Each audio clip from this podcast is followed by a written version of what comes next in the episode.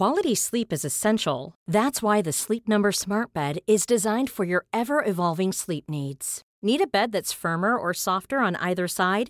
Helps you sleep at a comfortable temperature? Sleep Number Smart Beds let you individualize your comfort so you sleep better together. JD Power ranks Sleep Number number 1 in customer satisfaction with mattresses purchased in-store. And now save 40% on the Sleep Number limited edition Smart Bed for a limited time.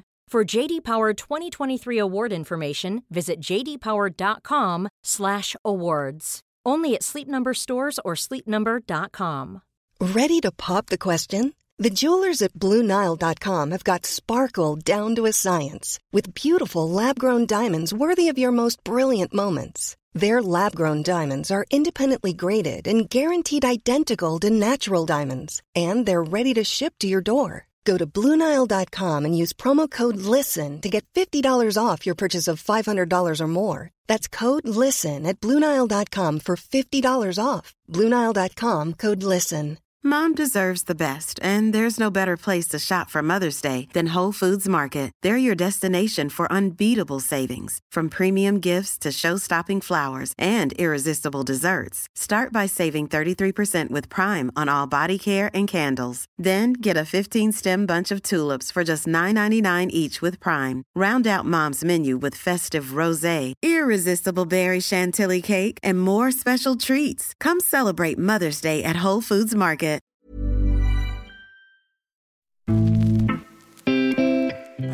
Allsvenska Sirius skakas av en dopningsskandal. Målvakten Joshua Wicks testades positivt för dopning efter premiären mot Hammarby.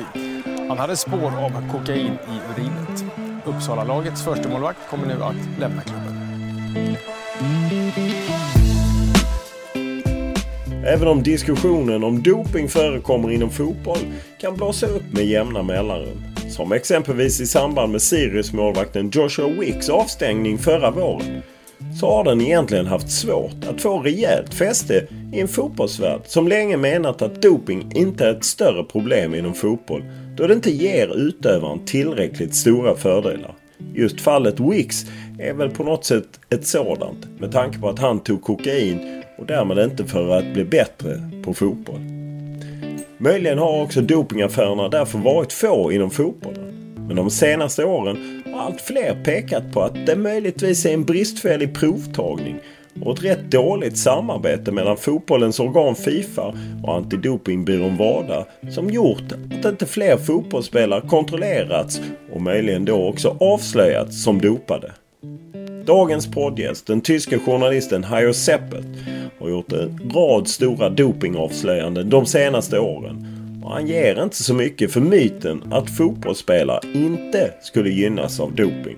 It's very easy because uh, you need power and endurance. If you have, for example, in minute 90 in, of, a, of a soccer or football game, you need to run from the midfield to, to, to the penalty area. You need to run very fast. People who claim that doping has no effect in, in football, they have no idea. Hajo Seppelt har bevakat doping i över 10 år och jobbat för tyska ARD och släppt böcker, dokumentärer och nyhetsinslag och verkligen skakat om i idrottsvärlden och bidragit till både avstängningar och mycket uppmärksamhet. Han ifrågasätter om internationella olympiska kommittén, Fifa och andra stora organisationer, förbund och klubbar verkligen är så speciellt intresserade av att ta reda på hur det egentligen ligger till med doping inom idrotten. If you see that, let's say that chain of dependencies, I would say at the bottom line, there is no real interest by by federations for decades to, to challenge doping seriously. The best thing for them is to avoid the public debate about doping.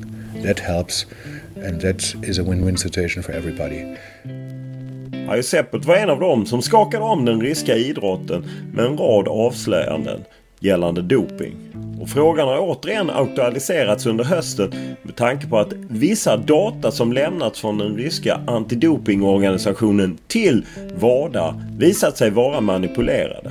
Och WADA har nu flaggat för att man kan komma med en rekommendation att Ryssland inte ska få vara med i OS i Tokyo nästa sommar och kanske att man inte heller får anordna mästerskap. Vilket skulle kunna få konsekvenser för Uefa och sommarens EM-slutspel där flera matcher ska spelas i Sankt Petersburg.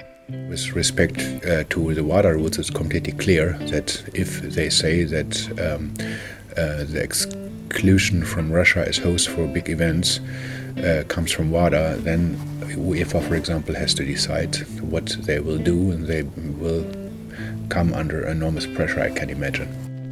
Utöver detta pratar vi om hans avslöjande som ledde till att två ryska spelare lämnades utanför VM-truppen inför hemma-VM 2018. Om varför Ryssland portade honom från VM 2018 och varför han sen inte vågade åka dit när han väl fått ett visum. Och vad han tycker om Sveriges svansföring i dopingfrågan. Och vad som krävs för att frågan ska hamna ännu högre upp på dagordningen. Och dessutom ger han sin syn på sportjournalistiken och vad som krävs av framtida sportjournalister. Men vi börjar som vanligt podden med en faktaruta. Age? 56. Where do you live? In Berlin. Family? No. Education? I did my uh, Abitur in German between my school exam. Then I went to university for a couple of years, but then I stopped and became a journalist. I was 21. Salary? Yes, I have a salary. Car? Um, I have a BMW. Hobbies? Um, I like to go to sauna. I like to go to the movies regularly. I have a dog, and uh, I like to meet with friends. I go uh, regularly in restaurants. I like fine dining. So, what languages do you speak? I speak German, as you can imagine, English more or less fluently, a little French, and I understand Spanish and Italian. Which is your favorite sport and why? To be honest, I'm not a sport fan, so um, I'm not watching sports on television regularly, but I don't, um, or I do it just for professional reasons. But if I'm watching, because, um, for example, when I'm at the Olympics, and I need to, the best is athletics. Which uh, sport did you do as a young? I was a swimmer. What was the biggest triumph? Um, which is a funny thing. I, I, I, was living in West Berlin and I'm born 63 and we had youth championships and every uh, year of birth counted in the competition. So uh, when I was 18 I had um, three um, competitions, three um, finals 100 meter breaststroke, 200 meter breaststroke, and 200 IM. And I became three times West Berlin champion for the year to, uh, 1963. But the bad thing is that um, in two of the three competitions, I had no competitor at all. but still, you could only win. Uh, which is the biggest experience you've had uh, with sports? the best, best experience, um, I think uh, sports is a cultural good. So um, I did marathon running, uh, but not as a professional, as an amateur. Uh, in the early 2000 years, um, and um, I did that more or less also for television because they accompanied me for half a year to to show my preparation as a uh, regular, a normal person becoming a marathon runner for half a year, training, practice, medical support, whatever, no doping, by the way. and um, yeah, that was a very interesting experience. But the much better one was when, when I was running the marathon. Uh, it was a Berlin marathon, and the crowd was huge, and it was really um, very um, exciting to do that. Uh, but my experience came afterwards because I, I thought that um, if I'm able to run and it's so easy to uh, prepare in half a year, why shouldn't I ask other people to do the same? So we invented, a, let's say, a runners movement in, in Berlin.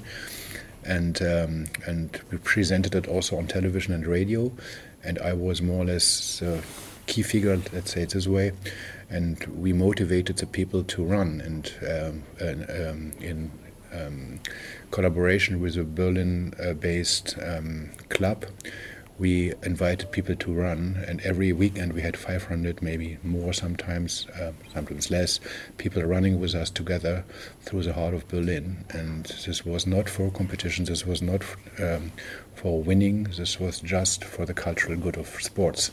And it was very, very motivating to see all the people uh, getting excited because of just simply running. Which uh, leader in sports do you admire? currently, I don't know anybody who I would admire. Which uh, medias covering sports do you uh, read or watch? As I said, I'm not watching television, uh, sports and television, so I'm not so much interested, so there's no favorite. What was your best subject in school? Um, I was good in French, by the way. Uh, not very good, but uh, uh, decent on a decent level, maybe. Um, I was always interested in politics and history, so this has, has been my favorite. Which has been your toughest crisis? Uh, in my in my life, yes, I was not always in a very healthy condition, not always, but I don't want to talk about it publicly. But now, at least I hope I'm healthy and everything is fine. When was the latest time you were really happy? With my dog just a couple of days ago. Uh, when did you cry last time? In the movies. I'm a very emotional person, so sometimes it happens that I'm, I begin to cry when I'm in a, in a cinema and I see very emotional moments. Which talent would you like to have? I would like to cook and I would like to play the piano.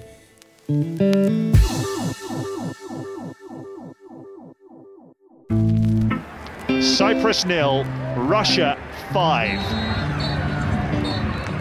And there is the full-time whistle, and Russia can celebrate taking their place at UEFA Euro 2020.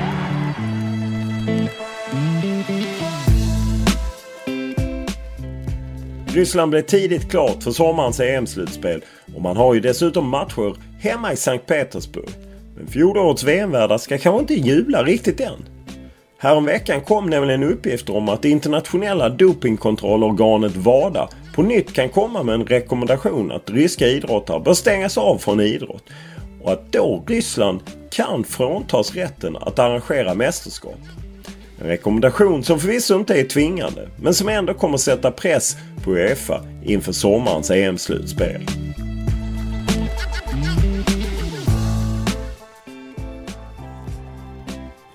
Lately, you've had uh, information about Russia and manipulating data concerning doping, and now it's talk about missing the Olympics in uh, Tokyo and even the Euros 2020 in, in football. What do you think will happen?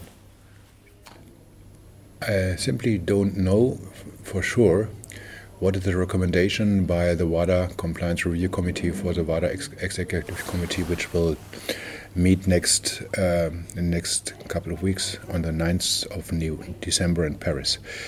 Um, but having in mind that it was already said publicly and has never been uh, successfully challenged by the Russians, from what I heard, we have to expect that there will a strong recommendation will be made by the uh, compliance review committee and if it's really on a, on a really huge or, or um, varying level of manipulation and uh, deletion of, of uh, lab data, I can very well imagine that um, they will ask for um, the worst punishment, which is a ban for athletes from big competitions, which would include the Olympic Games. So it's uh, on the horizon currently that we can expect that a recommendation will be made to exclude Russia from the Tokyo Olympics. What do you think about the European Championship in football? That is a different thing because it's not a must, it's a can rule. So I wouldn't expect uh, for now that this will really happen. But um, there's another option that uh, in, in, the catalog of possible sanctions that um, Russia has not the right to host big events. And that means also to host uh, the UEFA European Championships. That means St. Petersburg, for example, might be dropped at a later stage, but this is, as I said, a can and not a must. Uh, what is it that the, the Russians have done?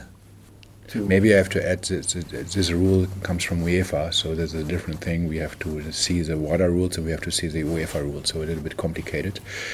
Um, but with respect uh, to the WADA rules, it's completely clear that if they say that um, uh, the exclusion from Russia as host for big events uh, comes from WADA, then UEFA, for example, has to decide what they will do, and they will come under enormous pressure, I can imagine.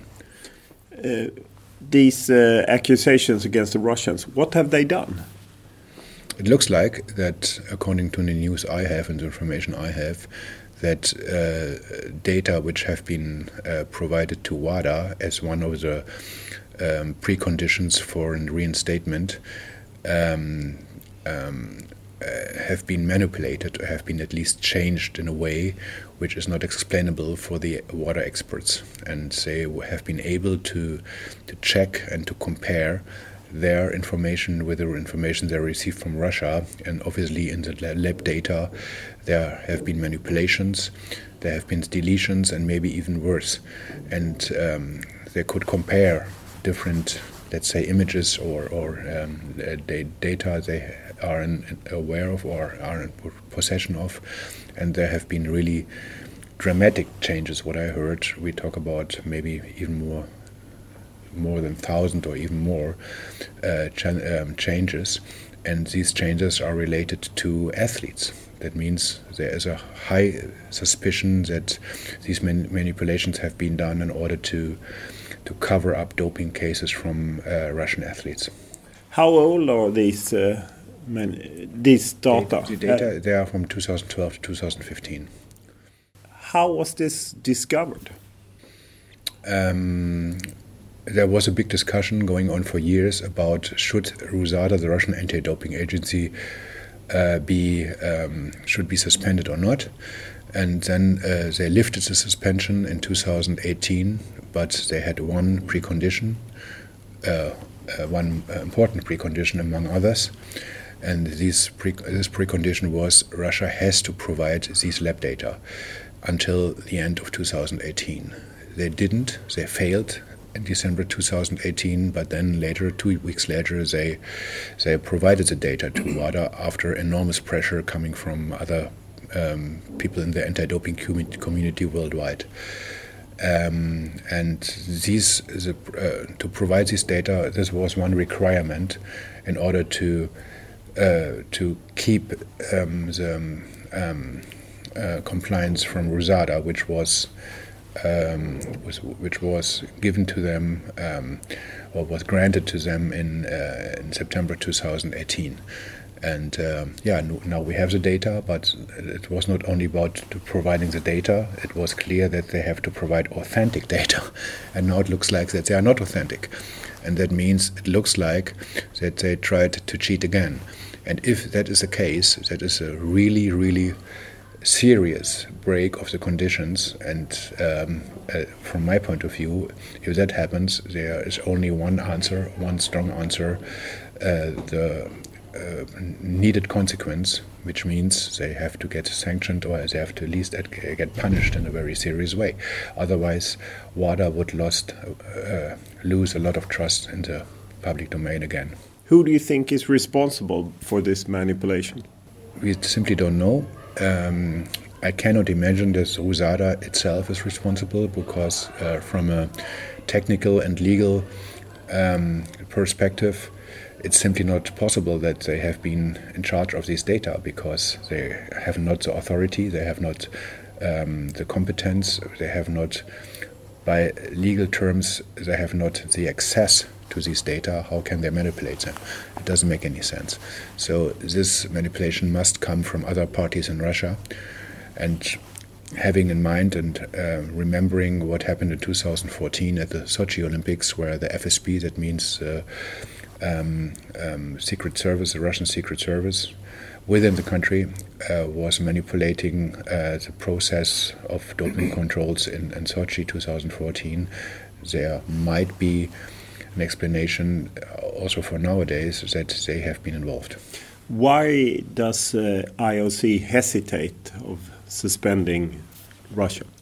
Uh, this time, uh, uh, Russia is not. Um, uh, sorry, the IOC is not responsible for suspending Russia. This is now in the hands of WADA because of new uh, regulations, because of new the new WADA code, and this can be challenged by um, by the Russians in a, a, case at the International Court of Arbitration (CAS) in Lausanne. That means officially, IOC has nothing to say in that process. But it looks like that they have enormous influence, and uh, Thomas Bach, the IOC president from Germany, made it very clear that they are against a blanket ban for Russia. They are in favor of just punishing individuals. But to be honest, punishing individuals doesn't work at all because if the system doesn't work, from my point of view, you have to uh, you have to uh, sanction, you have to punish the system, and to the system, athletes belong. Unfortunately, so that means at the very end, from my point of view, from my understanding, um, Russian athletes who might have been not uh, involved in the doping system, they must complain to their own officials, to their own officials in Russia who made this mess, and not to the IOC, not to WADA, not to other international federations. The responsibility is in Russia and not uh, in other countries. Why do you think uh, Thomas Bach wants to go after individuals instead of Russia. That he's arguing that we cannot uh, have collective punishments because athletes are not responsible for the failure of, of officials. But how can you trust the system? How can you trust an anti-doping system if the whole system is failing? And that means also there's a general suspicion allowed toward athletes because you never know what has been done with the athletes. So that is a big, big problem. Uh, but I can imagine, I know Thomas Bach for many, many years, not not personally in a good way, but I experienced him as, as, as, reporting about him and the policy of IOC for many, many years.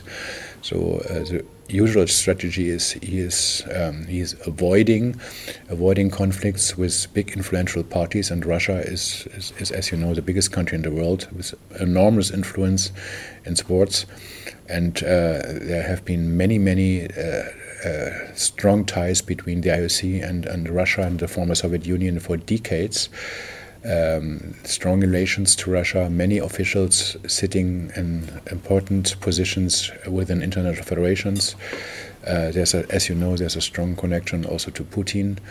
Um, and um, uh, Bach praised always Russian efforts um, uh, re regarding the Olympics. Remember how he praised the Sochi Olympics in 2014. Um, some people say there are some skeletons in the uh, Kremlin basement, which we don't know about, um, which might explain the obvious, mild approach uh, by the IOC towards Russia. You have a long career, a lot of uh, uh revelations about doping, and you had in 2014 uh, uh, the doping top secret, how Russia makes the winners and all that. And uh, how has the sport reacted to all these scandals? They had to react. They became under enormous pressure, and um, my my my feeling is that journalism, sports journalism, is is just a part of real normal journalism needs to um, focus also on the other side of the medal. That's how I, I express it always. And um, this time, the um, revelations and the suspicion and the hints and the proofs have been so overwhelming that there was no alternatives. They had to react. But when they reacted, it showed also how weak the system is. Uh, I remember uh, Craig Reedie, uh, the WADA president, um, um, more or less um, out of the radar. He, he had close contacts to the Russian politicians and tried to play down the whole thing. Um, you can see that in very um, telling emails, or at least in one very telling email. Um, we have seen Thomas Bach uh, and the IOC and other people in the IOC uh, in Bach's entourage who tried to play down the extent of the whole thing. That was my feeling, at least, and my impression about all what happened. Uh, we have seen what happened before Rio 16. We have seen the charade in Pyeongchang and before Pyeongchang when they when the IOC officially sanctioned the Russian Olympic Committee, uh, but allowed Russian athletes to participate with um, uh, shirts and, and, and, and, training suites and and uh, and symbols, um, not the Russian symbol itself, but so-called uh, Olympic athletes from Russia. So where I would ask the question: Is it a neutral status when you see everywhere, on every shirt, Olympic athlete from Russia? From my point of view, this was a very weak punishment. And uh, as you remember, just two days after the Olympics in Pyeongchang, they have been um, reinstated. So I don't see that that was a really harsh punishment. And I, I, believe, I strongly believe that if the IOC and the whole sports world would have react, reacted in a much more severe and, and strong way, maybe we wouldn't face the situation we face now. You've covered a lot of sports, swimming, cycling, and things like that. What's your view about that the sports are still thriving, even though scandals. I mean, Tour de France, a lot of winners have been using uh, doping, uh, but still people watch it. Why shouldn't people watch it? The sport is entertaining, so I, I, I believe that they have their right to do that. But they have also to accept that sometimes journalists come around the corner and tell them bad stories because journalists are not um, doing their job in order to promote sports or to entertain people. That is not my job. My job is to tell the truth, and that means that we tell both sides of the of the story. One story part is is the competition itself. It is winning and losing. That's the way it is. That's classical, more or less. That's how sports is. The other side is what happens behind the back doors, what's happening behind the scenes and we have to tell that story, and that's what we are doing. And uh, so I don't see any contradiction that both things have to be have to be played, have to be shown, have to be um, um, illustrated, have to be written, have to be covered by television. In Sweden, we often cover doping in other countries, but we don't always believe that Swedish athletes uh, use uh, illegal substances. What's your view of Sweden and Swedish athletes? To be honest, I'm not so much involved in Swedish sports, so I can not really judge it seriously. What I would say more in general is that um, doping is not a, uh, mainly a question of mentality or a question of good or bad people. It belongs to a system. So uh, you have to see the framework in countries. If you have an autocratic country, for example, which allows officials and functionaries to work secret, secretly behind the curtains, and you have better possibilities to do doping than in other countries. And in, in countries in Western or Northern Europe, we have more, let's say, more democratic structures. We have more control from the outside. We have more serious and, and critical media uh, accompanying sports I don't say that 100% of the media are doing that, but at least more than in other countries. There's more public debate about doping, so that makes it maybe more complicated and more risky to people to, to manipulate, to cheat in sports.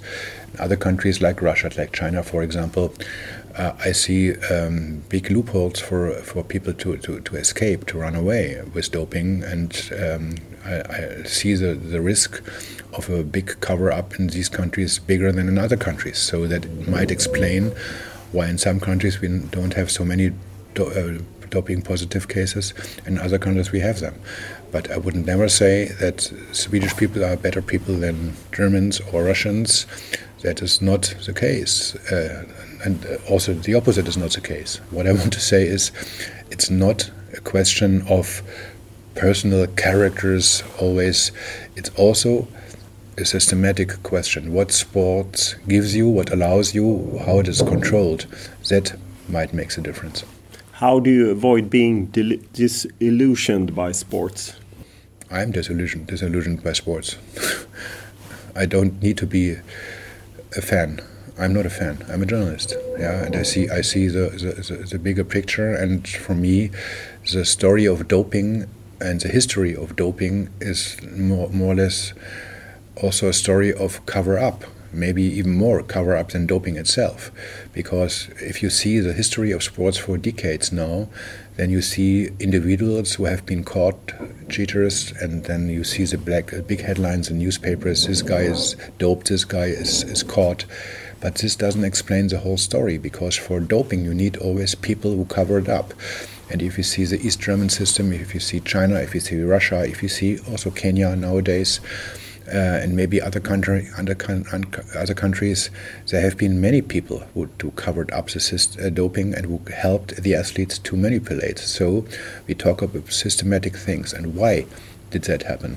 It happened because if doping stays remains undetected, everybody has a benefit. The athlete himself, higher um, uh, sponsor contracts, more money um, um, uh, as a winner of a competition, more prize money, more awards. Uh, that means also for the, uh, for the sports agent, for the manager, he has more uh, benefit because he gets a, a, certain percentage of the money. Good for the organizer of an event because he has more spectators in the stadium because the sport is more attractive um, uh, good for him because he gets more sponsors because the TV time, TV airing time is longer. So all the advertisement in the stadium um, will be seen longer. That means they can sell their products better. Everyone has this benefit. The sponsors uh, uh, have a have a profit. Tel- television ratings getting higher, so they can sell their commercial um, TV commercials uh, uh, at higher prices. The federation gets more money from the state, has more sponsors. Everybody has a benefit. The doctors, the trainers with safe contracts, uh, working contracts, the physios, everybody. If it stays undetected, that means it's a win-win situation for everybody. But now imagine uh, uh an investigative journalist comes or a state prosecutor or a police guy and they expose doping. Then the win win situation becomes a lose lose situation for everybody because everybody loses. So I ask the question who has the real interest to expose doping? If you see that, let's say, that chain of dependencies, I would say at the bottom line, there is no real interest by by federations for decades to, to challenge doping seriously. The best thing for them is to avoid the public debate about doping. That helps, and that is a win-win, win-win situation for everybody. And so I have also my always my doubts to believe that people in federations have really a really serious interest to, to, to challenge and to fight doping because it's not good for the business.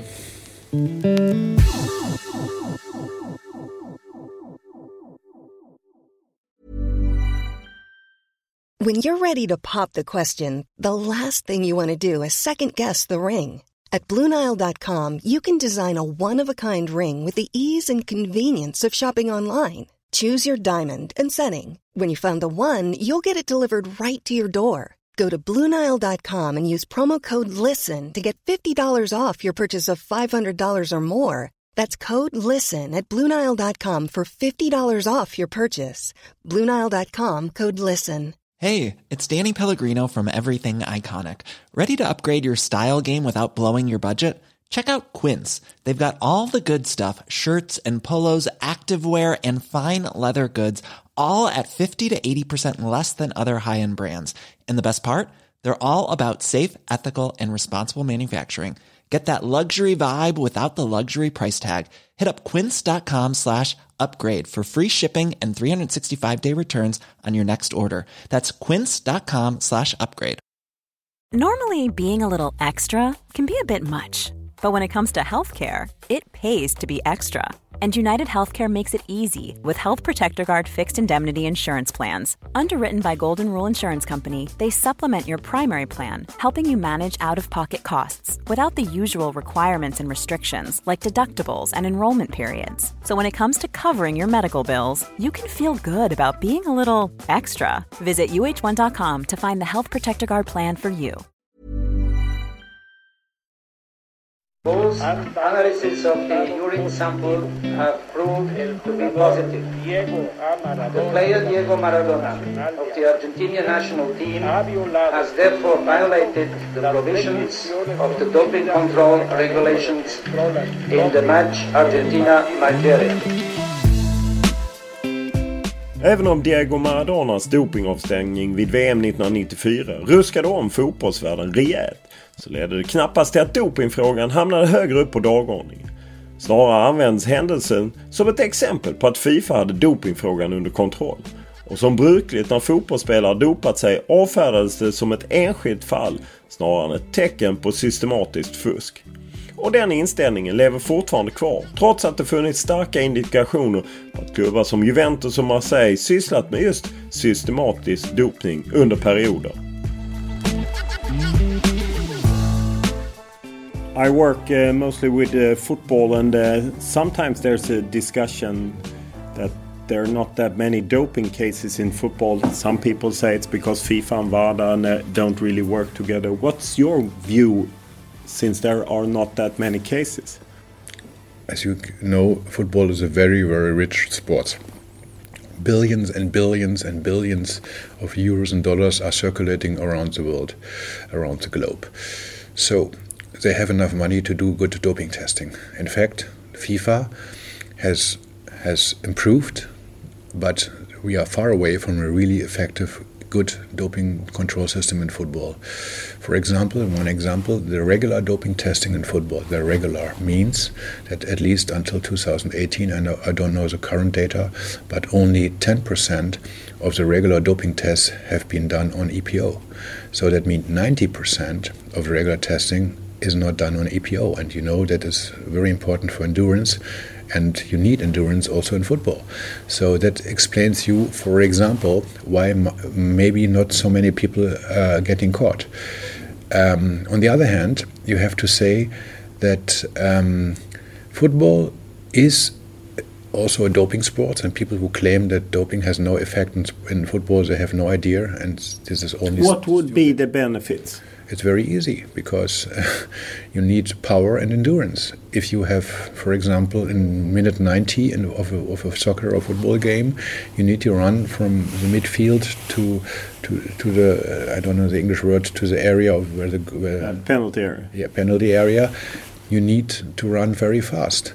And uh, if you have a pulse of 180, then it's not so easy if you have only 130 or 150. So with EPO, you can improve your um, uh, endurance uh, capacities. So it might it makes sense. And if you have a lower pulse and a lower heart heartbeat, uh, it allows you to to be more focused, more, more concentrated. You have more power, you have more capacity, so you can dribble better, you have better technical capacities, which um, um, you have to have anyway. But if, if you are in a good, uh, healthy, and, and, and, and condition in, in, football, it helps you. It helps in every sport. So also, doping makes sense in football. Yeah, if you have more power, then you can jump higher. It's very easy, and uh, so there are a lot of good and easy explanations. And uh, the history of, of doping in football makes clear that people use doping. Uh, look at Juventus Turin. Look at Olympique Marseille look at cases in, in, Brazil and South America, there are a lot of cases, but they are not discussed so much in the public domain. How come? Uh, how come that football as an industry has kept doping at the arm length distance? Uh, as I said, it's not good for the business. Yeah. Doping is destroying the business model of modern high professional sports, not only in football. Uh, when uh, before the World Cup 2018, the Swedish uh, squad was tested by FIFA, and, the goalie who played in France said that in two seasons in the French top division, no doping tests. That's typical. That explains a lot. But you uh, had a, a, story before the World Cup in 2018 about a Russian player who then didn't make it on the squad that he had Kambolov. been, yeah, that he had been uh, taking doping. How come that wasn't? Bigger story and that FIFA didn't grab a hold of it? As I said, to talk too much about doping is not good for the business. That's what I can say. It's not the main concern. The main concern that the party goes on. That's what they want. And doping disturbs the business. And so anti-doping also, and doping headlines even more. It's not in their interest because they want to run the show. As Avery Brundage said regarding the Olympics, the show must go on. It was another context, but it's it's more or less fitting also to this issue. How come that the WADA, uh, who regulates the doping controls, and the FIFA don't work that well together? Because uh, that's what I can only speculate, but maybe they don't want and they take a too deep look into their books. But I don't know. You were uh, after that uh, show you or story you did about the, the doping in Russia for World Cup 2018, you first didn't get a visa for the World Cup, then you get one, but you never went. How how was the situation? How was the reactions from Russia towards you? Um, I was asking in early 2018 uh, on behalf of ARD for a visa, and it was granted to me. And then in May 2018, when I was more or less ready to, to, to travel. I was about to leave uh, Germany more or less in a couple of days. They called me and told me uh, I shouldn't travel because they will not allow me to get in when I'm the, at the Moscow airport, so I shouldn't fly. That was that came from the Russian um, embassy in, in Germany and they more or less excused and said sorry for this, but uh, obviously some people uh, um, have um, have said that this uh, visa is not valid anymore. So um, that's that was the beginning of the story. It, means for me some Russians, because of my coverage, and later it was confirmed that this was the reason, didn't want me to, to work during the World Cup in, in, in Russia. But this was really very embarrassing, embarrassing for the Russians because obviously there have been two different parties working at the same time in different uh, uh, um, directions because uh, some people in Russia obviously didn't like what I was, was what, what I was doing for years with respect to Russia, and other people knew that there have been very strong regulations set by FIFA that every journalist has to be allowed to to enter Russia during the World Cup. So at a later stage, they granted me the visa again, but told me it's only temporarily for the FIFA World Cup. Uh, but um, later, ARD uh, and um, some people in, let's say, in the German security area, coming from the Federal Office of, of Criminal Investigations in Germany, they said that it might be not a good idea to travel uh, to Russia for security reasons. So later, ARD decided that I will not go. I, I don't go to Russia. How is the situation with threats today? I mean, you have security with you when you travel. Um, I don't want to comment that publicly. Looking into uh, IOC, uh, which has been uh, reformed, and uh, also FIFA say that they have been reformed. What's your view of these organizations? Have they really been reformed? I don't want to comment too much on FIFA because this is not my my, my working field, um, at least not with respect to the changes within FIFA what I can say about the general structure of Olympic sports um, for decades, and that means we are coming to the Olympics or we're coming to the inter international federations in general, I would say that we have a lack of democracy in sports, that the athletes' rights are not represented in the way it should be, because athletes are the core of sports. Without athletes, sports wouldn't work.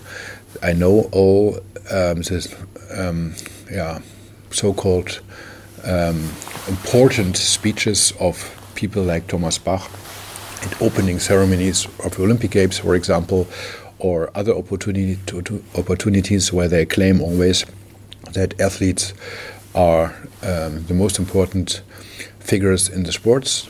I don't see that this is reflected in their um, representation within sports. I see it from a different perspective. I think athletes who are uh, training every day eight or ten hours, who spend, uh, let's say, a quarter of their life um, only for sports and really spending very much time and efforts into sports in order to represent their country. They do that because they want to do it, but on the other hand, there is a lot of pressure on them, and um, um, for years they don't have any other things to do. They have to fully focus on sports. There's no real education possible at the same time in many countries for many people, for many athletes. They don't get a real financial benefit for that. And I see that that this is like it's like a relation between, let's say, people in a, in a company or in a, an, enter, an uh, enterprise, in a factory, let's say this, is where they need a union. They need someone who's repre- representing them independently, independently, independently, and not within the sports system. But at the moment, it looks like that all the athletes' representatives are under the umbrella of sports. Not all of them, because there are new developments currently going on. But in general, I see that that it doesn't work. You need to get independent athletes representatives outside the sports federations in order to be able to um, to represent and to defend your rights as an athlete. And we are at the beginning, from my point of view, of a new development in sports, and it's very interesting to watch that and to see that how it how it's getting more and more independent and how much pressure is now on the IOC to deal with that new issue in sports. If you uh, look at um, uh, sports using being used by countries like Qatar, Saudi Arabia, China, kind of like sports washing, how could uh, federations or IOC or FIFA or UEFA, how could they keep uh, those regimes at a distance? As you have seen in the last couple of years, there have been developments which I don't believe that they are good. You can say on one hand that the IOC and FIFA has an interest to go to countries where they have never been before. That means to to open new markets and uh, also to to to bring. Uh, their sports to a really international global audience, which is, from my point of view, understandable. What I don't understand and what I don't respect is that they talk about human rights, they talk about individual rights, they talk about let's say, the freedom of individuals and uh, FIFA has now adopted his uh, its its rules um, also with respect to human rights. Um, the IOC is also under enormous pressure, but it looks like that it's for them 10 times more easy to go to countries where you don't have a democratic system, where you don't have referendums, where you don't have long bureaucracies for years in order to make things happen. It's getting it's easier for them if you have things more under control.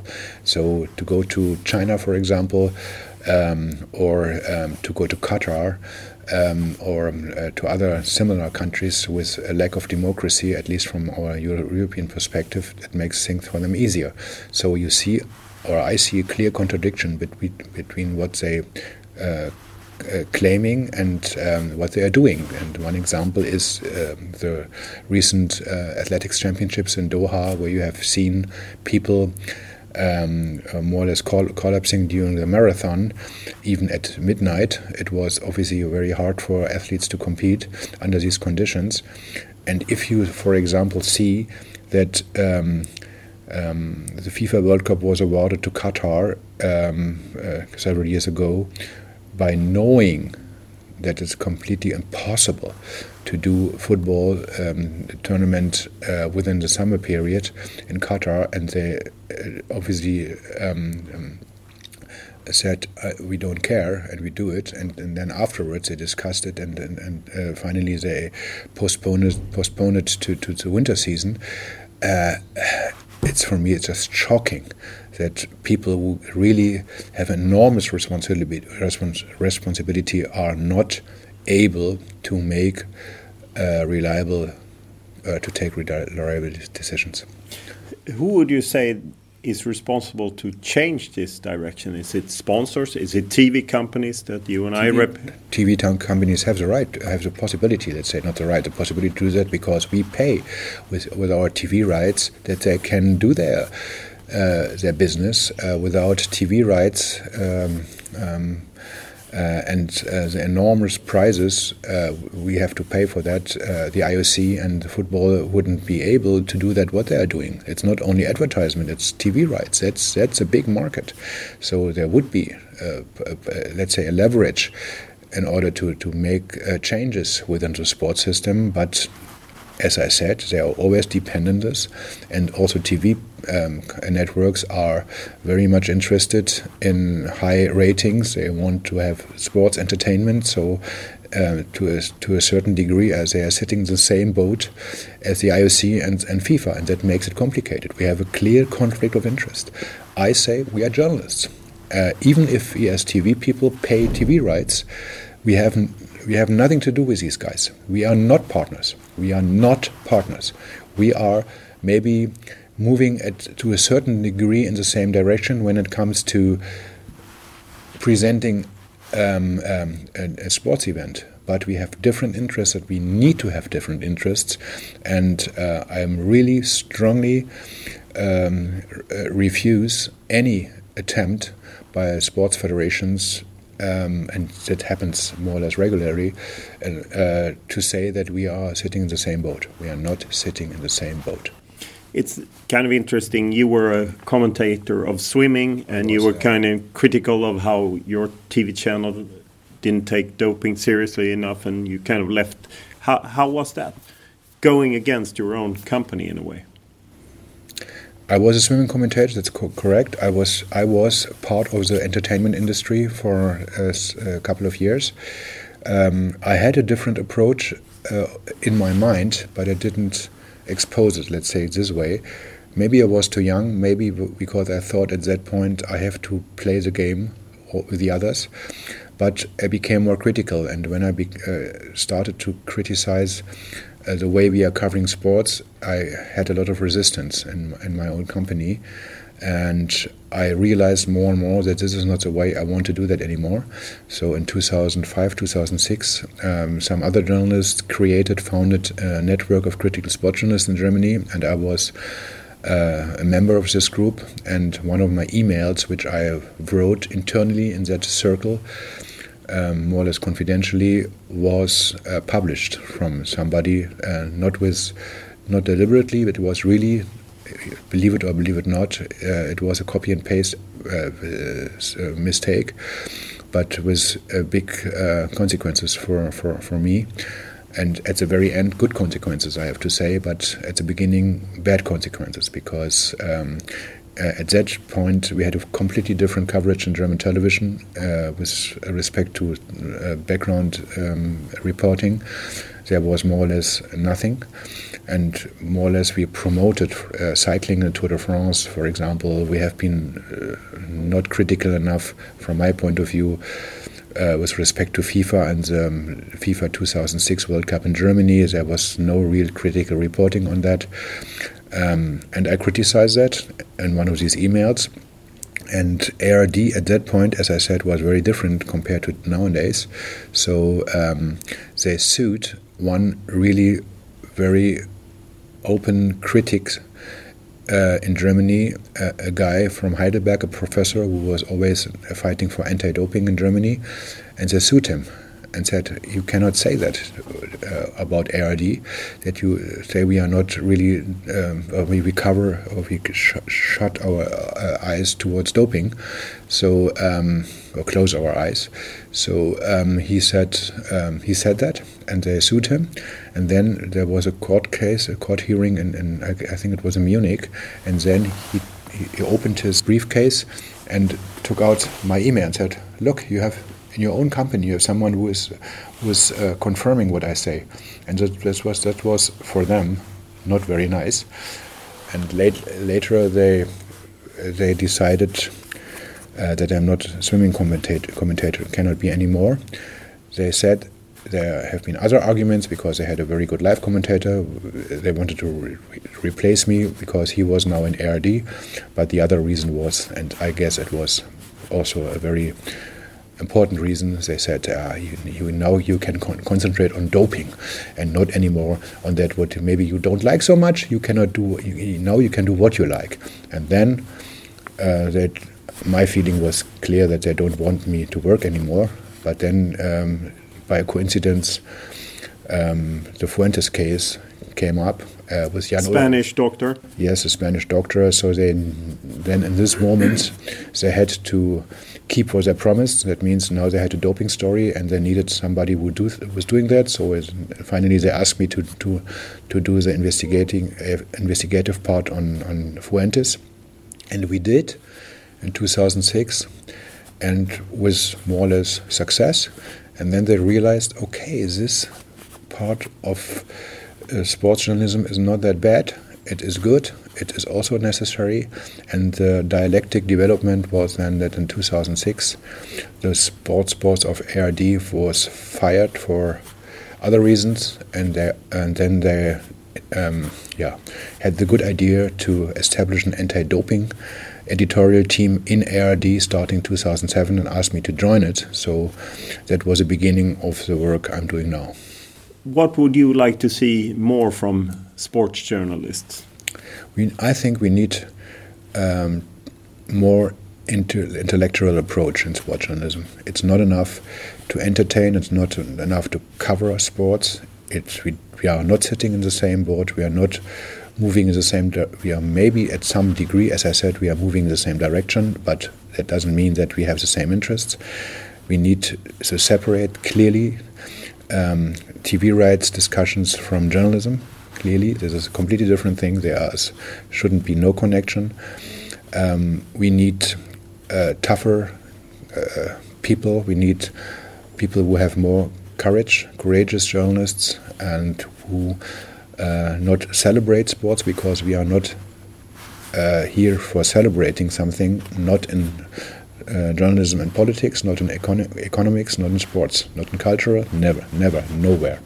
We journalists have only one determination that is independent reporting, independent coverage, independent research and investigation. That's the role of journalism in societies, and that's what we need to play by celebrating, you mean in the coverage of sporting events? You mean that you shouldn't do that, or? I'm I'm happy that we cover sports. Totally happy. That's not because, as I said, it's a cultural good. The only question is how we do that. How we do that. Covering Olympics, it's it's important because, as I said, it's very it's very important. It's cultural good. So let's do that. The question is how we do it. And as I said, commenting sports is fine, but give people more information about athletes, give them more background, but don't celebrate them as heroes. We, we, we are, that's not our role. Our role is not to celebrating a politician as a hero and not a sportsman as a hero. That's not what we have to do, from my point of view. What What are the reactions you get from your coverage from people around? I my my picture is that most people want to have the celebration part of sports and not the other side. Yeah, but to be honest, I don't care. If we have, let's say, 80% or 60% or 90% of people who don't like what I'm doing, I don't care. Because that's not, I'm not doing that because I want to, to entertain the people. I don't want to, to become a friend of what, wh whoever it is. The only thing what I have to do is to, to, to draw or to, to, to show the whole picture. That's what I have to do. And even if people don't like it, that's, that's, that, that can happen. Um, and um, that is not, that's what, what I have in focus.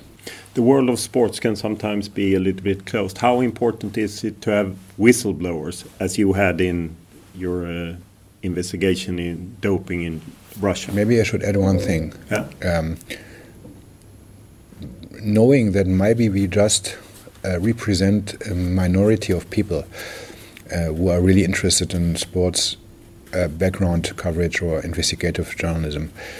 Um, I have a feeling that in the last couple of years, the, the number of people who um, appreciated what we have done and what we are still doing is getting higher and higher. That there is a certain development in the new direction. People, in times of social media or fake news, whatever, they need substantial information. And my feeling is that uh, the acceptance of our work uh, was uh, became bigger and bigger and bigger in the last couple of years. So make, we shouldn't make no mistake. It's we know that maybe the majority of people are interested more in sports as an, as an entertainment product, but the understanding of the background of sports is getting better.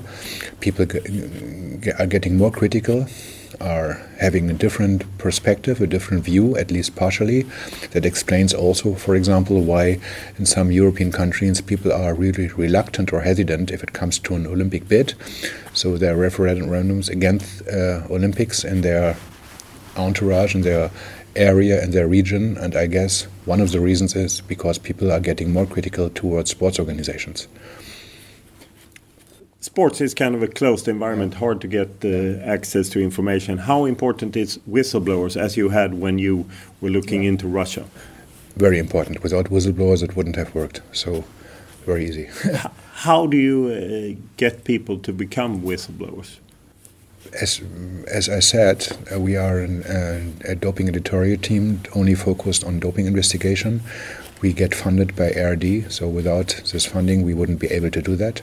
So we are able to travel to meet people. We are able to gain trust um, on a longer, um, um, um let's say, um, on a long-term relationship, which needs time. You have to talk to people. You need you meet them several times. You tell them what you can do, what you cannot do. You are always transparent. You are always open to them and that's what we try to do. Um, and um, yeah, and people know that we are doing that. We are now, from my point of view, um, known not only in Germany but also in other countries. People know that ARD is doing doping investigation, and if they have concerns, it happens more and more that people come to us and tell us their story.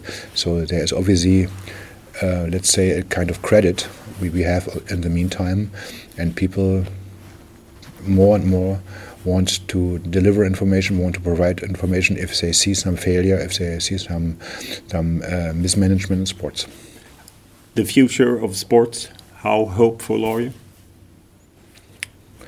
If sports doesn't get control from the outside, I don't see that there is a really a substantial change. What I see that sports federation came under enormous pressure in the last couple of years, and they adopted some rules. They did some things for the good, which I have to appreciate. It's getting better because obviously the pressure, the public pressure was too high, which shows me that the impact of investigative and critical journalism is obviously not that small. Um, yeah, so there is a change, but if it comes to the real substantial question, who has a power in sports? Who maybe shares power with others, then we have the crucial point. And I, I see it in the moment that we are in a situation where more and more people ask the question if the current sports structures, which are now in place for dec decades and even more, if they are still the right tool, the right uh, structure uh, in which we should um, deal with sports matters. I'm not that sure. My feeling is that there needs to be more change, but it's very interesting to learn. Very, I'm very curious to see how the development will be in the next couple of years. Thank you very much for taking your time. Thank you.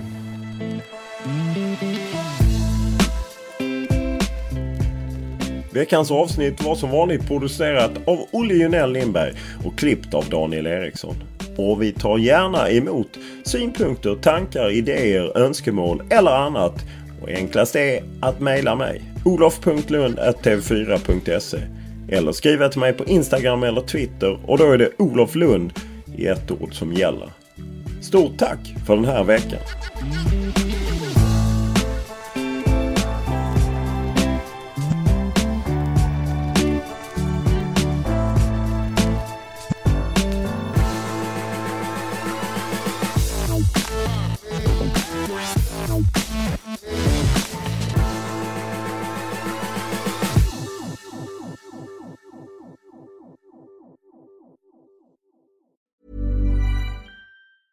A lot can happen in the next three years. Like a chatbot may be your new best friend. But what won't change? Needing health insurance. United Healthcare Tri Term Medical Plans are available for these changing times. Underwritten by Golden Rule Insurance Company, they offer budget friendly, flexible coverage for people who are in between jobs or missed open enrollment. The plans last nearly three years in some states, with access to a nationwide network of doctors and hospitals. So, for whatever tomorrow brings, United Healthcare Tri Term Medical Plans may be for you. Learn more at uhone.com. Mom deserves the best, and there's no better place to shop for Mother's Day than Whole Foods Market. They're your destination for unbeatable savings, from premium gifts to show-stopping flowers and irresistible desserts. Start by saving 33% with Prime on all body care and candles. Then get a 15-stem bunch of tulips for just $9.99 each with Prime. Round out Mom's menu with festive rosé, irresistible berry chantilly cake, and more special treats. Come celebrate Mother's Day at Whole Foods Market. Prescription products require completion of an online medication consultation with an independent healthcare provider through the LifeMD platform and are only available if prescribed. Subscription required. Individual results may vary. Additional restrictions apply at lifemd.com. Read all warnings before using GLP 1s. Side effects may include a risk of thyroid C cell tumors. Do not use GLP 1s if you or your family have a history of thyroid cancer.